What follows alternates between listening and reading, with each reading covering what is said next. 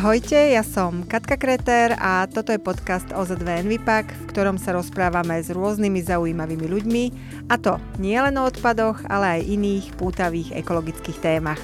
Tak ak ste ekonadčencami alebo vám jednoducho záleží na našej planéte, neváhajte si nás vypočuť a začať odoberať vo vašej obľúbenej podcastovej aplikácii. V dnešnom podcaste sa budeme venovať téme triedenia a spracovania kuchynského biologického odpadu – od roku 2021 sú samozprávy povinné kuchynský biologický odpad z domácnosti zbierať. Aj vďaka tomu nekončia zvýšky z kuchyne na skládkach, kde by tvorili škodlivé skleníkové plyny, metán. O tom, prečo je dôležité bioodpad triediť a ako sa dá kvalitne spracovať, nám dnes porozpráva Martina Gajslová, riaditeľka spoločnosti Jerka Slovensko. Ahoj. Ahoj Katka, ďakujem za pozvanie. No tak poďme hneď na to, ako som už na úvod spomenula, tak už dva roky sa vo väčšine obcí na Slovensku zbiera kuchynský biologicky rozložiteľný odpad. Ako sme sa v tom na Slovensku rozbehli a ako sa nám darí v tom triedení? Tak e, rozbeh a triedenie sú dve rôzne veci. Uh, treba povedať, že naozaj samozprávy si zobrali za svoje tú povinnosť a snažili sa zaviesť uh, zber kuchynského odpadu z domácností. Na druhej strane uh, mnohé z nich to zaviedli iba formálne a tak vo výsledku máme v mnohých, naozaj mnohých samozprávach veľmi málo vyspieraného kuchynského odpadu a pričom tie náklady sú ale teda extrémne vysoké. No a potom máme samozpravy, ktoré ale pochopili, že im to dáva nielen environmentálny dôvod e, oddeliť ten e, kuchynský biologicky rozložiteľný odpad od zmesového odpadu, ale že im to dáva aj ekonomický zmysel, pretože zhodnotenie biologicky rozložiteľného odpadu v konečnom dôsledku je lacnejšie ako skládkovanie. Takže samozrejme tam potom tie by som povedala, aj tá efektivita je, je oveľa vyššia. Aká si percento obcí reálne zbiera kuchynský odpad. Vieme to aspoň, aspoň nejako hrubo odhadnúť, lebo niekde majú napríklad kompostéry. Vieme, že tam, kde majú 100% kompostérov v domácnostiach, nepotrebujú urobiť zber pre občanov. Vieme to nejako aspoň úplne približne pre predstavu poslucháčov rozdeliť? Že? Hmm, skúsim to rozdeliť, ale nemáme oficiálne dáta, veď napokon ohlásenia za rok 2022 ešte len teraz prišli na ministerstvo a bude trvať niekoľko mesiacov, kým budú tieto dáta spracované a zverejnené. Máme na Slovensku 2900 samozpráv a približne niečo cez 110 miest, ak sa, ak sa nemýlim. Zvyšok sú teda obce, No a tie obce sú od tých malých až po tie veľké, ale väčšinou sa rozprávame o obciach, ktoré majú 1500, 3000, 4000 obyvateľov. No a tie obce sa vyznačujú individuálnou bytovou zástavbou. To znamená, že je to, sú to sídliska, kde sú teda rodinné domy. Eh, tam naozaj nie je dôvod na to, aby sa neuplatnilo domáce kompostovanie. A vzhľadom na to, že domáce kompostovanie je v rámci hierarchie nakladania s odpadmi na najvyššej priečke, lebo znamená predchádzanie vzniku odpadu, pretože keďže odpad nevykladám na ulicu, tak vlastne mi nevznikol, si ho zrecyklujem, zhodnotím hneď doma tak uh, ja by som odhadla, že uh, približne teda možno polovica z tých slovenských samozpráv uh, ostáva pri tom domácom kompostovaní. Naozaj zaviesť zber je um, efektívne pre samozprávy, ktoré majú komplexnú bytovú výstavbu.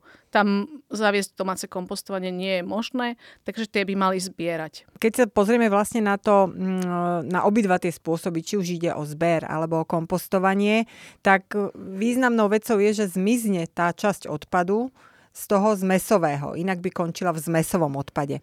A vieme, že v minulosti sa pomer toho biologicky rozložiteľného odpadu v zmesovom pohyboval medzi možno 40 až 60 percentami v závislosti od ročného obdobia, o to, či išlo o domácnosť s deťmi, či zo záhradou a tak ďalej.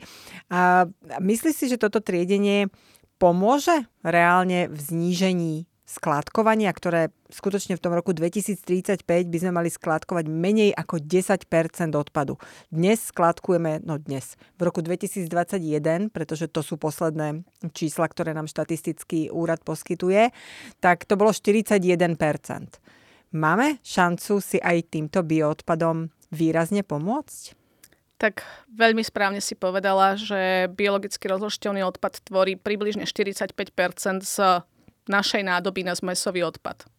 Takže my máme potenciál pokles 45% zo zmesaku len vďaka biologicky rozložiteľnému odpadu. Len vďaka jednej jedinej nádobe hnedej farbe.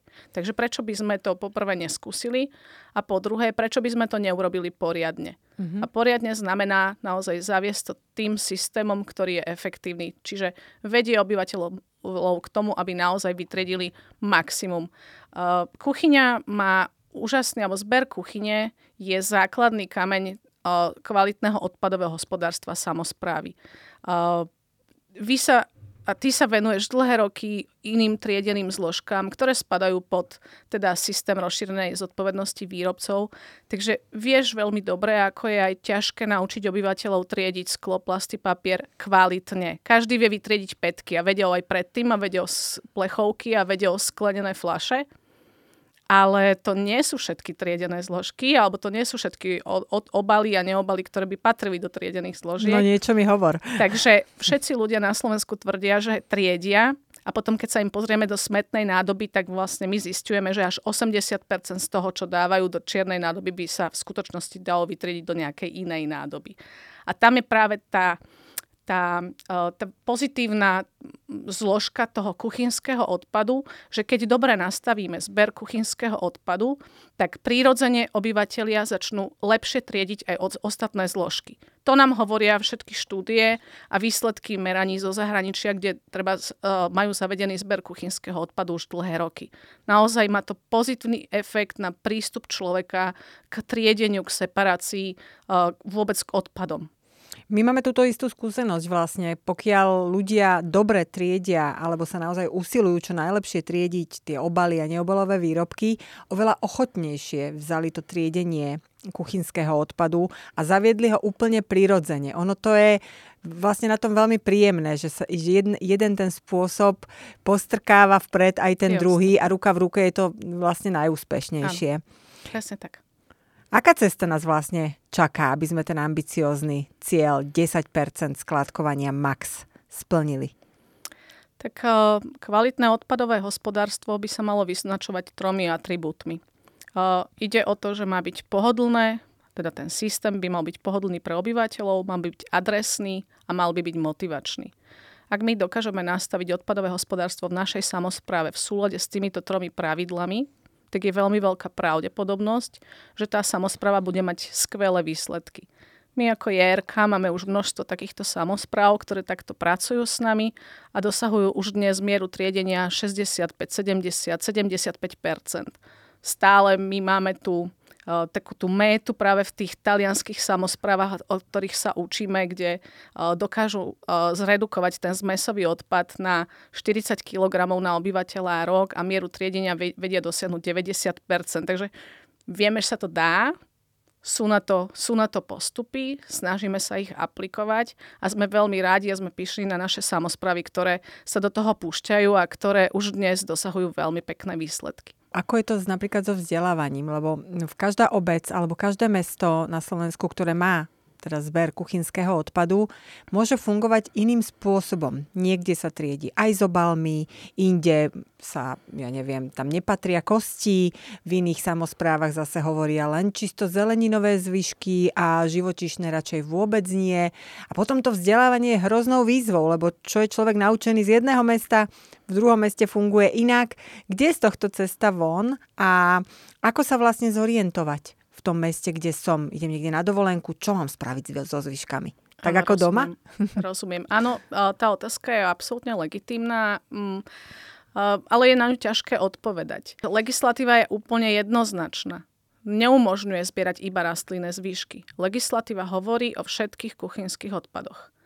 Takže rozumiem tomu, že niektoré samozprávy nemajú technológiu na zhodnotenie iného ako rastlinného odpadu a tak takúto cestičku zvolili, ale nie je v súlade s legislatívou. Takže to nie je niečo, čo by sme mohli odporúčať alebo čo by sme hovorili iným, že by mohli kopírovať tento model.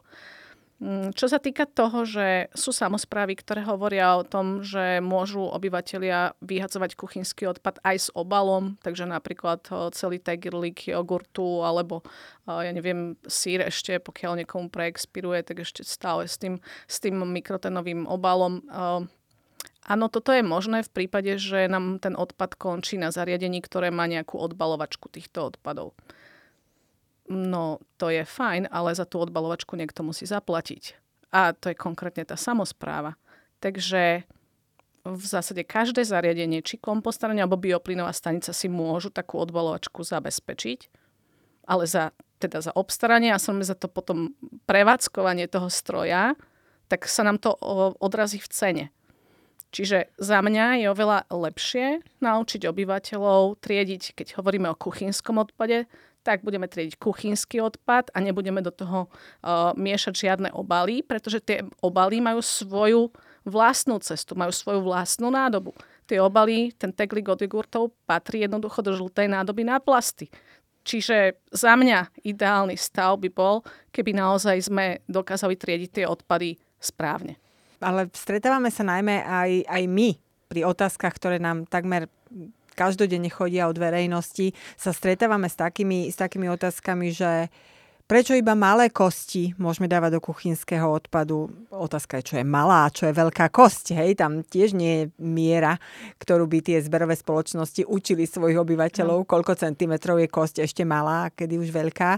Mm, je toto, je toto v súlade s tým zákonom, o ktorom si hovorila? Kuchynský odpad na, v každom zariadení, či už to je bioplynová stanica alebo teda komposter, mal by byť predtým podrvený. Tam je to pravidlo, že musí byť podrvený na maximálne 12 mm. Takže ide zase od kapacitu toho drviaceho stroja, či dokáže aj väčšie kosti pomlieť. Mm-hmm. Na druhej strane vyhadzovať teda veľké hovecie kosti, ale naozaj, že veľké, že to nie je asi bežný jav. Hoci my nachádzame v odpadoch, teda musím povedať, že včel, všeličo. Áno, keď robíme fyzické analýzy z mesového odpadu, tak tam už sme od potkana sme tam našli cez všaké zomreté zvieratá v tej čiernej nádobe. Čiže ľudia dokážu vyhodiť všeličo, ja tomu rozumiem. Ale ako produkcia kostí, že na nejakej úrovni, že naozaj veľké kosti, nemyslím si, že je každodenná záležitosť No a potom tá kompostareň, ona si s tými kostiami poradí. Len bude ten kompostovací proces trvať jednoducho dlhšie. Ako sa nám darí znižovať vlastne všetok ten odpad, ktorý, ktorý tu na Slovensku produkujeme? Vidíme to už dnes na číslach? Viem, že som na úvod hovorila, že posledné máme za rok 2021, ale už aj to by mohli byť také tie prvé signály. Áno, presne tak napriek tomu, že ten rok 2021 bol taký ešte len štartovací, samozprávy až v priebehu roka začínali s tým zberom, mnohé samozprávy až ku koncu toho roka 2021. Napriek tomu ministerstvo v, v správe o stave životného prostredia za rok 2021 už uh, tam teda deklarovalo pokles z mesového odpadu o 4,8%, čo je vlastne skvelý výsledok. Samozrejme, treba sa pozrieť aj na tie ako, zdrojové dáta, že čo za tým bolo, ale my vieme, že ak na Slovensku za rok 2021 je priemerná produkcia z mesového odpadu na úrovni 200 kg na obyvateľa a rok, a máme potenciál v tom, povedzme, tú víziu, ako to robia tie mnohé talianské samozprávy, že 40 kg na obyvateľa rok, tak my to máme potenciál ešte ďalších 160 kg na každého jedného obyvateľa. A to je niečo, za čo sa oplatí isto zabojovať a snažiť sa naozaj to dosiahnuť aj vo vlastnej samozpráve. Prečo je dôležité kuchynský odpad alebo zelený odpad celkovo triediť? Prečo nemôže skončiť na skladke, veď aj skládka je vonku, aj na ňu prší, aj tam sa ten odpad raz rozloží. Skús s odborným pohľadom zvážiť takéto názory a povedať, ako to v skutočnosti je. Je pravda, že takýto názor je relatívne bežne rozšírený a chýba nám také lepšie povedomie o tom, čo tá skladka v skutočnosti je. Na tej skladke ten biologicky rozložiteľný odpad sa nerozkladá ako v prírode. Čiže v prírode, keď mi opadajú listy, alebo uh, mi tam zoschne nejaký kvet, alebo mi tam zomrie nejaké zviera, tak tam v tej prírode je to za prístupu vzduchu. Pretože tam mi nevytvára, nikdy mi to nevytvára veľké hromady ten odpad. Tam tá tráva sa nepohrabe sama na veľkú kopu, aby teda potom tam kvasila, lebo vyslovene, keď máme veľké kopy, tak potom nám ten odpad zahníva. A tak nejako je to aj s tou skládkou. Na tej skládke je to zasypané. Ten biologicky rozložiteľný odpad, on neostane na povrchu. On je zasypaný ďalším odpadom. On je zhutňovaný zhutňovacími strojmi a práve preto tam už nie je žiadny vzduch a práve preto nemôže mi prebiehať ten prírodzený, prírodný proces rozkladu biologicky rozložiteľného materiálu, Uh, lebo ten vzduch jednoducho je tá základná, je ten základný parameter. Takže namiesto aeróbneho prístupu máme tu na anaerobný. No a ten anaerobný má ako výsledný produkt vlastne metán, čiže metán vieme, že je 28 krát silnejší skleníkový plyn ako CO2, takže má 28 násobne väčší dopad na tvorbu skleníkového efektu a práve preto je dôležité, aby ten bioodpad na tej skladke za žiadnych okolností neskončil. Vy vlastne podobne ako my v Envipak e, robíte časté analýzy odpadu. Prirodzene my sa zameriavame v tých stovkách analýz za rok najmä na triedený zber, na tie farebné kontajnery, kým vy sa, poviem to tak expresívnejšie, vrtáte v tom zmesovom komunálnom odpade najmä a e, určite aj pri tom, čo všetko sa ešte dá z toho zmesaku vytiahnuť von, tak máte pekné a zaujímavé zistenia. Takže skús nám povedať, eh, čo v tom koši čiernom ešte je a naozaj by byť nemuselo. No vieš čo, Kati, ja odporúčam všetkým posluchačom, nech teraz si hneď otvoria svoj, svoj zmesový odpad, čo majú doma a nech sa pozrú, čo tam vyhodili. Všetko, čo je plast a podobné plastu, by mali dať do žltej nádoby. Všetko, čo je sklo a podobné sklu, by mali dať do, do, do adekvátnej nádoby a podobne. No, my pri tých analýzach zistujeme, že až 80% toho, čo ľudia vyhadzujú do zmesového odpadu, v skutočnosti patrí do inej nádoby. Ako som už povedala, 45% to boli biologicky rozložiteľné odpady. Teraz časť, istá časť odtiaľ teda odbudla, pretože v samozprávach, ktoré majú dobre zavedený zber kuchynského odpadu, máme peknú zapojenosť, ľudia naozaj začali triediť do hnedej nádoby, ale stále je tam ešte priestor na zlepšenie. Veľmi veľa, veľmi veľa v zmesovom odpade tvorili plasty, pretože ľudia ešte pred zavedením zálohovania triedili do žltých nádob najmä petky, a prípadne iné plasty, také ako väčšie plasty, ale také drobnosti, že by tam vytriedili ako obal od syra alebo črievko od syra, tak také, ako ja to hovorím, že to im žili netrhalo. Takže to končilo naozaj v tom zmesovom odpade. No a čuduj sa svete, nachádzame v zmesovom odpade veľmi veľa papiera a relatívne veľa skla. Takže hoci o, triedenie skla a papiera je tu zavedené už 10 ročia, tak eh, a vola, kedy ešte sme ako deti ako zrobili školské zbery papiera, súťažilo sa, každý vedel, že ten papier sa dá recyklovať a že zachrániš strom a hovorí sa to tu už 50 rokov a napriek tomu eh, toho papiera je tam ešte relatívne veľa. Papier je v tomto komplikovaný aj kvôli tomu, že veľmi často je masný alebo vlhký a niekedy naozaj ľudia nevedia, že pokojne by tie servitky alebo vreckovky na nos mohli presmerovať z toho zmesáku, síce nie do papiera, ale práve do toho biologicky rozložiteľného kuchynského odpadu, pretože ten papier je predsa len prírodný materiál a úplne veselo sa spracuje. Ale toto stále ako keby chýbalo, táto informácia. Oni vedia, že keď je to mokré, masné ako papier, tak to nepatrí do papiera, aby to neznehodnotilo zvýšok papiera. Čo už ale nevedia je, že predsa len je čo s tým urobiť. Tak ano. toto je asi o tom vzdelávaní, o tej šírení osvety. Isto je to tak. Tie kuchynské utierky, pokiaľ nimi teda utierame naozaj kuchyňu, hej, to znamená, že nejakú pokvapkanú linku alebo nejaké proste zvyšky jedla s tým zotrieme, tak samozrejme tie patria, to patrí do toho kuchynského odpadu. No stále je v zmesovom odpade veľa práve toho biologicky rozložiteľného odpadu. Isto. Ľudia často nevedia, ako si poradiť s vecami, ako je polievka. Hm. Mám to tam celé vyliať? Čo s tou tekutinou? Nebude sa mi to liať? Potom, potom koši veľmi často majú tie, také tie, poviem tomu, košíky, v ktorých majú biologicky rozložiteľný odpad. Boja sa. No, veľmi vyliať, vyliať do výlevky tiež nie je najšťastnejšie kvôli oleju a podobne. Čo s tou polievkou? Hm. Čo s omačkou? Áno.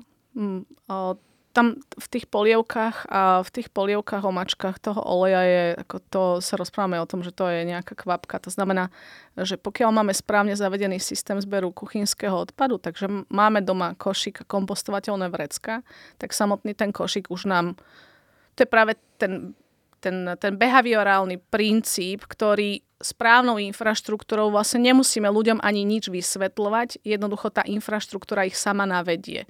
Takže keď mám košík s kompostovateľným vreckom, je úplne jasné, že tam nebudem dávať tekuté odpady. Je úplne jasné, že tam nebudem dávať uh, odpady, ktoré by presiahli povedzme ten košík, takže potom ľudia nechcú tam vyhadzovať celé tégliky, celé flaše a podobne, pretože to má svoje teda nevýhody. Takže áno, ten košík nás zároveň aj učí dobre triediť, lebo vytvára nám taký priestor, aký práve ten kuchynský odpad potrebuje. No a čo sa týka vlastne čo sa týka možno o, tých, o, tých polievok, že čo sa dá na tej polievke zhodnotiť? No ideálne tá, tá časť, tá zelenina alebo tie zvyšky, možno nejaké, ja neviem, tam nejaké bylinky, korenie alebo čo už tam ľudia dávajú, možno zvyšky mesa. To je presne to, čo je hodnotné, z čoho môžeme potom ten kompost vyrobiť. Takže tekutú toto... časť vyliať a Áno, tú tuhú tak. časť dať do kuchynského odpadu. Tak.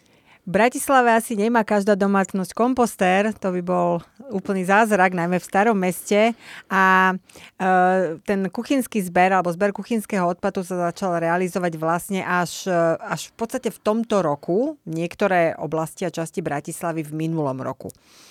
A vieme povedať, e, že prečo Bratislavčania paradoxne nabehli veľmi dobre na zber toho biologicky rozložiteľného odpadu. Človek by nečakal, že v meste to bude pre ľudí bližšie a jednoduchšie ako na dedine? No, je to preto, lebo Bratislava si naozaj dala poradiť a Bratislava si prizvala k systému zavedenia kuchynského odpadu, si prizvala teda zahraničných expertov. Bratislava sa pripravovala 1,5 roka, pokiaľ viem, tak sa Bratislava 1,5 roka pripravovala na to, aby zaviedli zber kuchynských odpadov a pripravovali sa veľmi seriózne. A výsledkom je to, čo dnes pozorujeme, že Bratislava má skvelú mieru zapojenia a Bratislava má neuveriteľné výsledky v rámci čistoty toho uh, vytriedenia. Uh, ja som mala to šťastie, že minulý rok ma pozvala Európska komisia prednášať práve do Bruselu o zbere kuchynských odpadov a keďže uh, sme mali relatívne málo best practices zo Slovenska, tak ja som oslovila práve Bratislavu a požiadala som ich o, teda na základe zákona o prístupe k informáciám som ich požiadala o teda ich dáta a výsledky, takže viem, o čom hovorím v prípade Bratislavy a naozaj čo sa týka čistoty toho triedenia, čo sa týka zapojenia ľudí, čo sa týka či už teda prevzatia tých košikov a kompostovateľných vreciek, tak tie výsledky sú, sú vynikajúce. A to je, podľa mňa, to je skvelý príklad pre ďalšie slovenské mesta. Aby sme nezostali pri Bratislave, máme ešte nejaké také, že by si vyslovene chcela z toho svojho pohľadu pochváliť, že tu sa im darí, tu je to dobré, nejaké takéto väčšie mesta možno? Áno. Um, je viacero takých miest, ktoré uh, do istej miery sa snažili ten uh, recept uh, napodobniť alebo prevziať. Len ja hovorím jedno, že ak, ak idem prvýkrát piec nejaký koláč a mám ten v tom recepte teda napísané presné suroviny, tak uh, veľmi sa neodporúča hneď pri prvom pokuse ako experimentovať a nahradzať múku uh, solou a cukor neviem akým prácim práškom, na konci nebudeme mať to isté. Jednoducho na začiatku je naozaj dôležité zobrať ten recept, aký je a celý ho pre, prevziať a aplikovať. Uh, toto urobila Bratislava, toto urobilo Partizánske a preto to majú aj tak funkčné samozprávy, ktoré si z toho talianského receptu povyperali len niektoré suroviny, tak majú slušné výsledky, ale nie také dobré. Takže preto je dôležité naozaj aplikovať celý ten recept s každou jednou drobnosťou. No, už som ti odpovedala na otázku, že druhý taký skvelý príklad, ktorý ja rada používam, je práve partizánske. No a nedá mi nepochváliť obec Beluša, je to, myslím, druhá najväčšia obec na Slovensku, že ono sa to nezdá, ale majú 6,5 tisíca obyvateľov, myslím. Takže oni majú takisto v tej časti bytoviek majú zavedený zber kuchynského odpadu veľmi kvalitne, majú to veľmi čisté a vyzbierajú veľa. Aké najčastejšie chyby robia ľudia pri triedení kuchynského bioodpadu? Je niečo, na čo si dávať vyslovene, že pozor? Okrem tých polievok? Hmm. Aha, áno. Uh, znečistenie. Naozaj každé znečistenie sa nám potom môže dostať do tej pôdy a vlastne si sami sebe spôsobíme potom zbytočne ťažkosti. Takže uh, tie chyby sú v tom, že ak sú voľne dostupné povedzme nádoby na uliciach na kuchynský odpad, takže okolo idúci možno nechtiac, možno zle, zle prečítali, možno zle si pozreli farbu, zase tu neskoro večer, možno človek tu hnedu a čiernu neodlíši. Takže vyhodia tam niečo, čo tam nepatrí. Už sme spomenuli tie vreckovky a kuchynské utierky, že by vlastne mohli kľudne patriť do kuchynského odpadu. Takže to tiež sa treba naučiť. Ale ako som povedala, najčastejšou chybou, najčastejšou chybou je vlastne nezapojiť sa do, do triedeného zberu kuchyne. No, my vďaka triedeniu biologicky rozložiteľného odpadu vraciame vlastne tie živiny naspäť do pôdy. Mm, mnohí ľudia možno, aj keď majú zber kuchyne, tak majú vlastný kompostér, majú malú záhradku, niektorí kompostujú dokonca v domácnostiach, však sú dnes tie vermikompostéry a rôzne iné veci. Ako sa starať o kompost, keď som zanepráznený človek, nemám čas prehadzovať z kopy na kopu, prevzdušňovať. Je nejaký taký, ja vravím, že čo najmenej zaťažujúci recept alebo niečo, ako to robiť možno nie najdokonalejšie na svete, ale stále správne, aby z toho bolo viac osohu ako ako roboty. Rozumiem tomu, že ľudia sa nemajú, nemajú času sa venovať tomu kompostovaniu celé hodiny do týždňa, ale kompostovanie je v skutočnosti veľmi jednoduché aj na tej záhrade.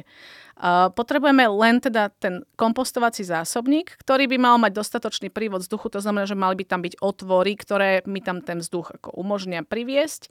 No a potom vždy, keď idem vyhodiť nový biologicky rozložiteľný odpad do toho komposteru, tak jednoducho zoberiem vidly alebo taký špeciálny prekopávač a prekopem. To je to minúta. Mm-hmm. Takže keď toto urobím, idem tam vyhodiť 2, 3, 4 krát do týždňa ten bioodpad, za každým to prekopem, tak mám o to postarané a vo finále budem mať dobrý, dobrý kompost.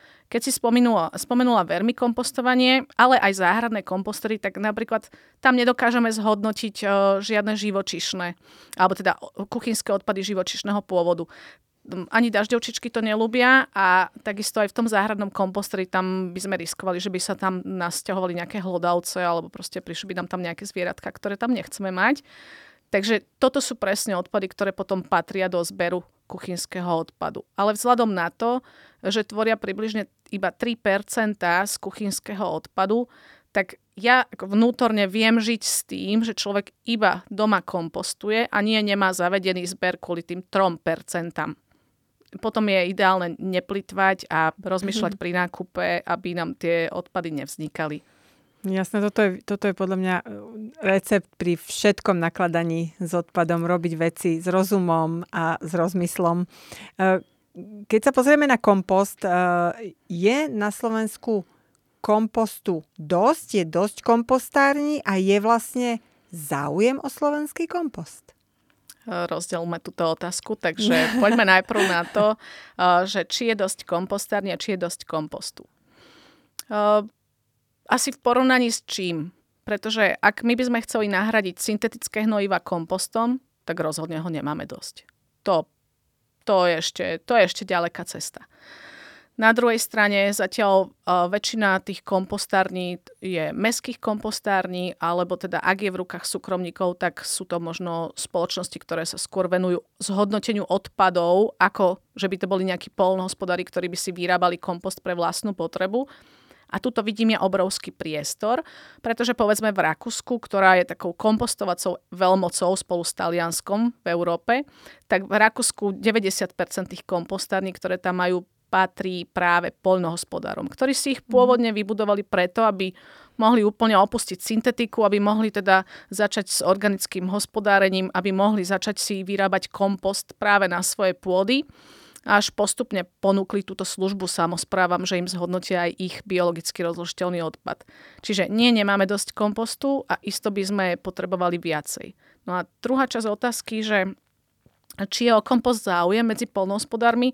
V minulosti slovenské kompostárne tým, že patrí a patria mestám a sú skôr zariadeniami na zbavovanie sa bioodpadu.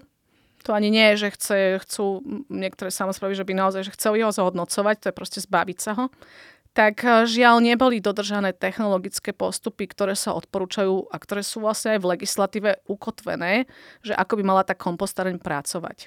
E, práve preto sa stalo v minulosti polnospodárom, ktorí chceli, ale to sa rozprávame 10-15 rokov dozadu, ktorí chceli tento kompost aj odobrať a použiť ho na, svoje, na svoju pôdu, tak sa im stalo, že si povedzme zaniesli na tie polia semena rôznych burín, ktoré tam naozaj nechceli mať. Je to preto, lebo kompostareň v tom technologickom postupe nedosiahla vlastne teplotu tých 45 až 55 stupňov. Ak dobre kompostujeme na kompostareň, čiže ak dodržiavame technologický postup, tak toto je vylúčené. Nám proste nie, to nie je možné, aby sme tých 45-55 stupňov nedosiahli.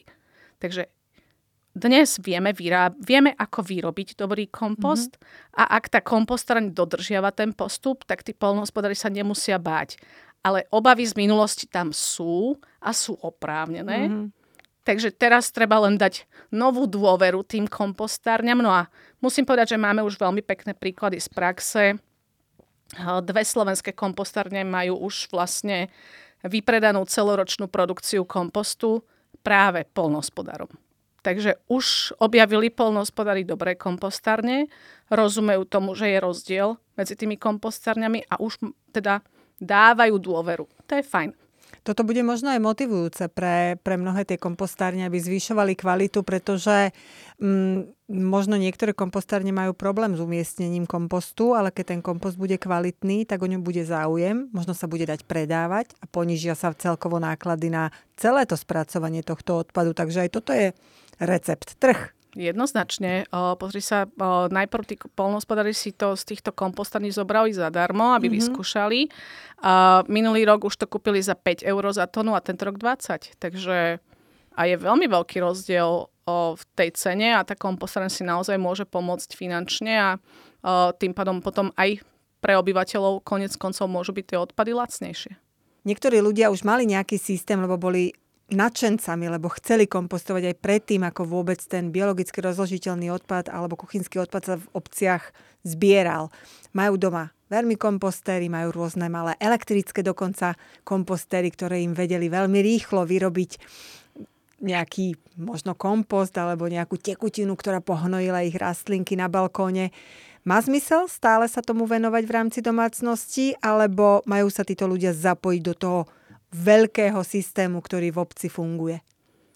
Vieš čo, Katka, ja by som bola za to, že kto je nadšenec toho vermikompostovania, domáceho kompostovania, nech si to svoje nadšenie udrží. Nech sa o tie svoje dažďovky Zuzky stará, nech ich má rád, pretože stále sa rozprávame v pri domácom kompostovaní o predchádzaní vzniku.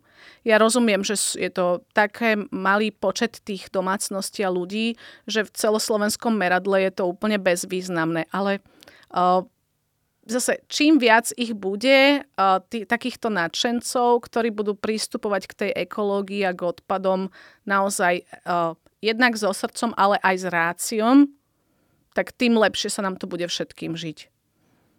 To bolo veľmi pekné, ale na záver ťa predsa len ešte poprosím info. Uh, vy sa zaoberáte kompostovaním, biologicky rozložiteľnými odpadmi, zaoberáte sa analýzami o ktorých sme sa pred chvíľkou rozprávali, je niečo, čo, čo, čo sme nespomenuli, čím sa Jerka ešte zaoberá? Ešte sme nespomenuli veľa. a čo ja chcem teda spomenúť, tak e, je naša elektronická evidencia odpadov Elvis. My sme totiž to zistili, počase však e, existujeme vlastne na Slovensku, alebo teda existujeme už 13 rokov, my sme zistili, že iba domáce kompostovanie, iba biologicky rozložiteľné odpady, že pokiaľ sa im venujeme, tak eh, že to, to nemá až taký dopad na uh, celkovú tú mieru triedenia, že bez toho, aby sme uh, nezačali pracovať aj s tými ostatnými zložkami, aby sme nezačali lepšie rozumieť tým systémom odpadu, tak že sa jednoducho k tej 10-percentnej úrovni skladkovania nedopracujeme. Takže my sme postupne vlastne zistili, že potrebujeme monitorovať tvorbu odpadu a kde treba odpad monitorovať? No tak tam, kde sa tvorí a to sú práve tie domácnosti. Takže Elvis umožňuje práve to, že každá domácnosť môže poznať svoje dáta, môže poznať, koľko akého odpadu tvorí, akú má mieru triedenia. Toto oceňujú tie samozprávy, pretože im to umožňuje potom cieľene pracovať povedzme s tými domácnosťami, ktoré potrebujú zlepšenie. No.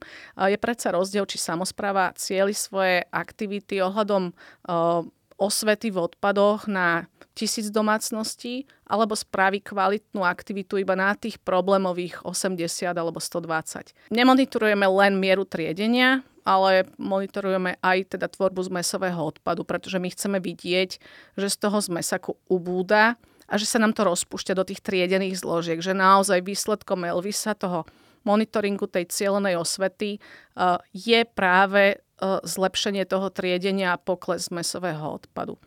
No a okrem, toho, okrem tých kompostární, tak uh, my sa venujeme vlastne biologicky rozložiteľným odpadom v zmysle celého ich zhodnocovania.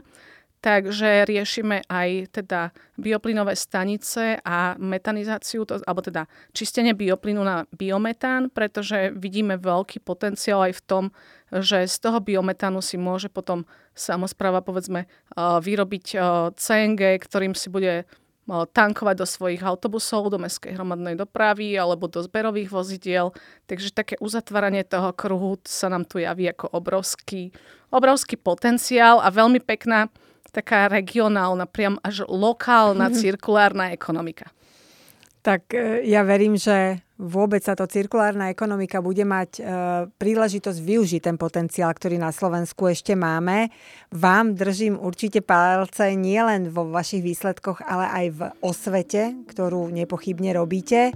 A ja ďakujem veľmi pekne aj vám že ste nás počúvali a ak sa vám náš podcast páči, budeme radi, keď si nás vypočujete aj na budúce, prípadne nás začnete odoberať na Spotify či inej podcastovej platforme, aby vám neunikli žiadne nové epizódy.